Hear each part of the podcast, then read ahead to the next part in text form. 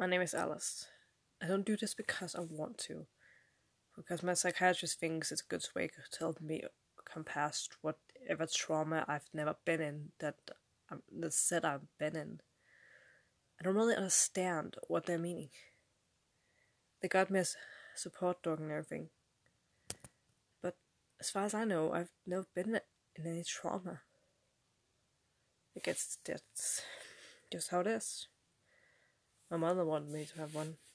My brother's father was a great idea too, to overcome what the accident we not we will not discuss, as they call it. I'm sick of it, and of them sometimes. Yeah, this is just awkward. I, I have no idea what to say. I'm o- I'm only doing this because I'm a psychiatrist, but if it can help whatever is wrong with me, then so be it. I guess this will be for the first entry. I'm back. Something happened today. My first off, my emotional support dog was run over by a car that I think the world wanted to kill me. I was just walking with my dog outside, going for a walk. We were actually going to get groceries, and out of nowhere, this car drives in front of us. Have I been about a meter in front of myself? I would have been dead by now. I opened the door to try to see if there was somebody inside, but nothing. I called my mother and the police immediately. Both. My mother came before the police came because the nearest station is about three hours away. I was lucky that there were a patrol car out for about thirty minutes away. My mother came, asked what happened, and I explained to her. She just seemed panicked. Maybe that's something you should know about your mother.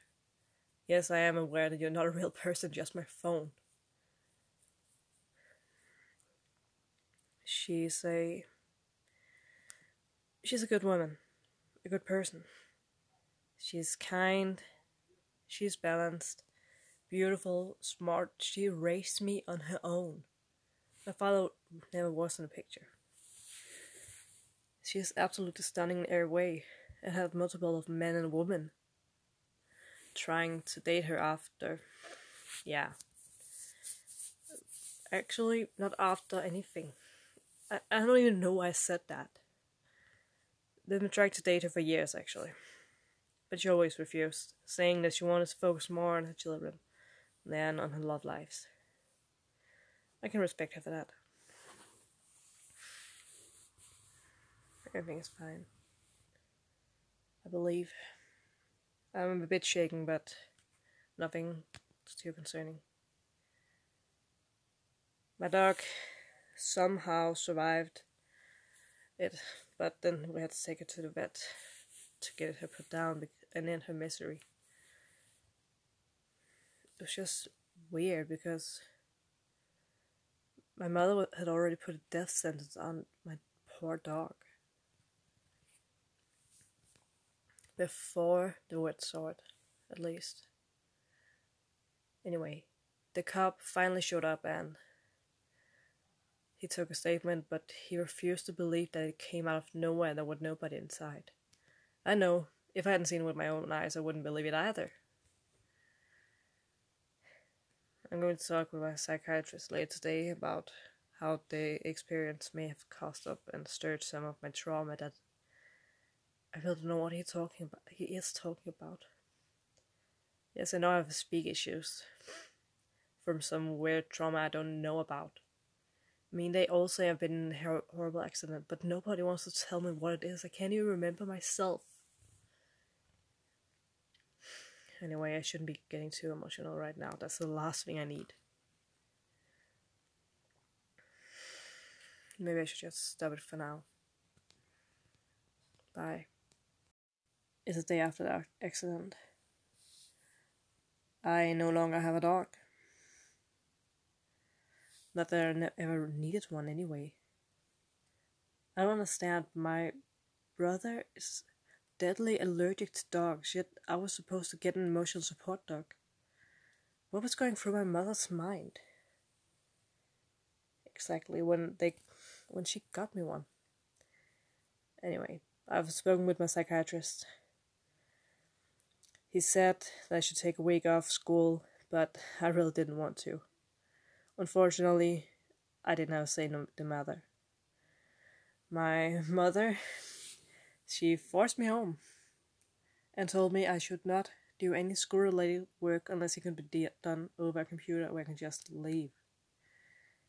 Fortunately, I have a few friends who were able to record the entire lessons for me, as the school has a strict no online lecturing policy.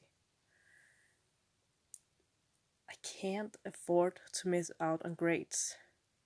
My grades are low enough as it is.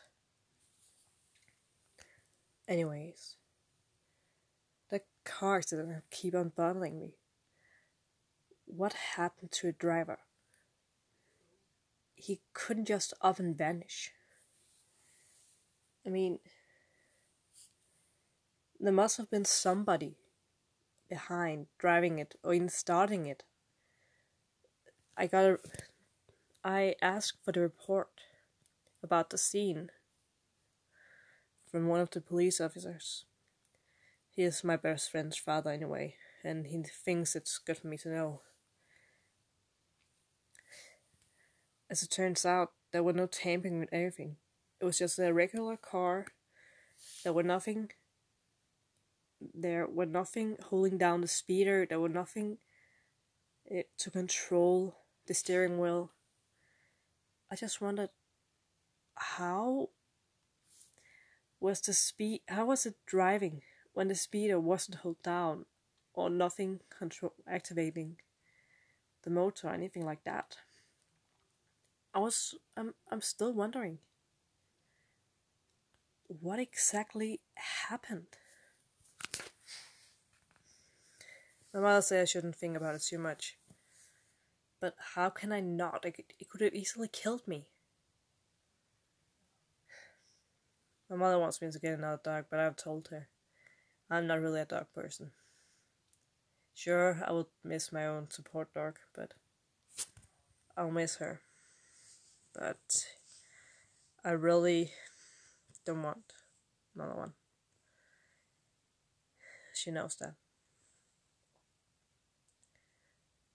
I guess my psychiatrist was right about these recordings. They are actually helping me a little bit to take my mind off things. I have to go now. It's almost dinner time. Bye.